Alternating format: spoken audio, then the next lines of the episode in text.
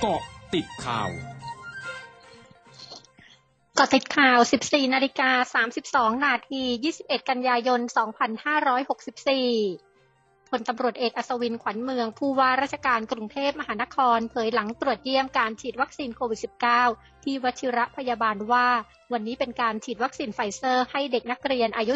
12-18 ปี ที่เป็น 7 โรคกลุ่มเสี่ยงที่อาศัยอยู่ในกรุงเทพมหานคร ซึ่งรวมทั้งเด็กนักเรียนในสังกัดกทม และสังกัดอื่น ๆ แบ่งเป็นฉีดเข็มที่ 1จำนวน 800 โดส และฉีดเข็มที่ 2จำนวน 700 โดส ซึ่งได้มีการฉีดเข็มที่ 1 เมื่อวันที่ 27 สิงหาคมทั้งนี้จากการลงทะเบียนมีผู้แจ้งความประสงค์กว่า 5,000 คน ฉีดไปแล้ว 2,000 คน พร้อมระบุกรุงเทพมหานครจะฉีดวัคซีนให้แก่เด็กอายุ 12 ถึง 18 ปี ที่อยู่ในกรุงเทพมหานครทุกคนไม่เฉพาะ 7 โรคกลุ่มเสี่ยง ซึ่งมีประมาณ 1 ล้านคน หากจะมีการเปิดเรียนต้องฉีดวัคซีนให้เด็กนักเรียนครบ 2 เข็มให้ได้ร้อยละ 70 ขึ้นไป คือประมาณ 7 0 0 0 0คน จึงจะหารือกระทรวงสาธารณสุขและกระทรวงศึกษาธิการ เสนอศูนย์บริหารสถานการณ์โควิด -19 หรือสบคพิจารณาให้เปิดเรียนได้ นายจิรุธวิสารจิตอธิบดีกรมการขนส่งทางบกเผย ตามที่พรกฉุกเฉินขยายเวลาการบังคับใช้มาตรการสำหรับพื้นที่ควบคุมสูงสุดและเข้มงวด เพื่อควบคุมการแพร่ระบาดของเชื้อโควิด -19 จนถึงวันที่ 30 กันยายนนี้ดังนั้นการให้บริการระบบขนส่งสาธารณะทุกประเภท ในเขตพื้นที่ควบคุมสูงสุดและเข้มงวด จึงมีความจำเป็นในการจัดบริการเดินทางด้วยรถโดยสารสาธารณะ ให้สอดคล้องตามประกาศศูนย์บริหารสถานการณ์โควิด -19 โดยจำกัดจำนวนผู้โดยสารที่ใช้บริการไม่เกินร้อยละ 75 ของจำนวนที่นั่งและที่ยืน เว้นระยะห่างและการปฏิบัติตามมาตรการด้านสาธารณสุข การให้บริการเดินทางข้ามจังหวัด และการขนส่งสาธารณะให้คงมาตรการเดิมต่อไป โดยงดให้บริการตั้งแต่เวลา 21 นาฬิกาถึง 4 นาฬิกาจนถึงวันที่ 30 กันยายนนี้ หรือจนกว่าจะมีประกาศเปลี่ยนแปลง โรงพยาบาลสิริราชปิยมหาการุณประกาศผ่านทางเว็บไซต์ เปิดจองฉีดวัคซีนโมเดอร์นาตั้งแต่วันที่ 22 กันยายนนี้เป็นต้นไป เบื้องต้นราคาเข็มละ 1,500 บาท ผ่านทางเว็บไซต์ของโรงพยาบาล หรือสแกน QR code โดยระบบจะเปิดเมื่อถึงวันจอง ทั้งนี้มีเงื่อนไขการจองดังนี้จำกัดการจองสูงสุด 10 เข็มต่อ 1 หมายเลขบัตรประชาชนเท่านั้น การจองในระบบจะสมบูรณ์เมื่อมีการโอนเงินและแนบหลักฐานการจองเป็นที่เรียบร้อยภายในระยะเวลาที่กำหนดชำระเงินแล้วไม่สามารถเปลี่ยนแปลงหรือคืนเงินได้ อย่างไรก็ตามสำหรับช่วงเวลาการนำเข้า หรือทำลายการได้รับการฉีดวัคซีน โรงพยาบาลศิริราช ไม่ได้ระบุว่าจะได้ในช่วงเวลาใด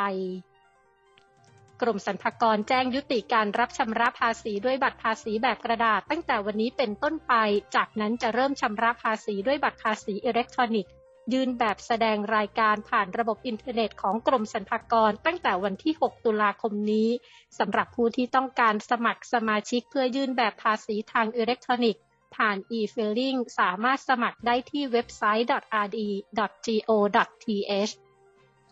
นิวยอร์กไทมส์รายงานว่าแม้ไฟเซอร์และไบออนเทคยืนยันว่าวัคซีนโควิด -19 ที่ 2 บริษัทพัฒนาร่วมกันปลอดภัยและมีประสิทธิภาพสำหรับเด็กวัย 5-11 ปี แต่จะมีผู้ปกครองที่อนุญาตการฉีดวัคซีนให้บุตรหลานเป็นจำนวนมากเท่าใด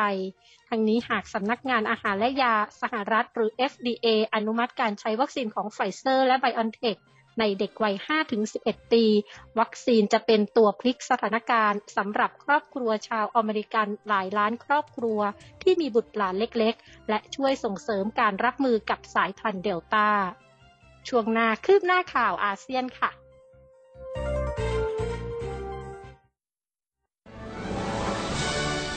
ร้อยจุดห้าคืบหน้าอาเซียน รัฐมนตรีกระทรวงการต่างประเทศฟิลิปปินส์เผยวันนี้ฟิลิปปินส์ให้การสนับสนุนข้อตกลงหุ้นส่วนทางการทหารฉบับใหม่ของสหรัฐ อังกฤษและออสเตรเลีย พร้อมทั้งคาดหวังว่าข้อตกลงฉบับดังกล่าวจะสามารถรักษาไว้ ซึ่งสมดุลแห่งอำนาจในภูมิภาคอินโดแปซิฟิก แทนที่จะทำให้เกิดความไร้เสถียรภาพ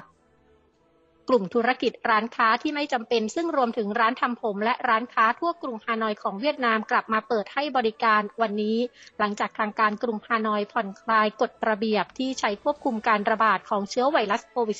-19 อย่างไรก็ตามอนุญาตให้สถานประกอบการจำหน่ายอาหารและเครื่องดื่ม ให้บริการแบบสั่งกลับบ้านและส่งอาหารเท่านั้นรวมทั้งต้องปิดทำการก่อนเวลา 21 นาฬิกาตามเวลาท้องถิ่นของทุกวัน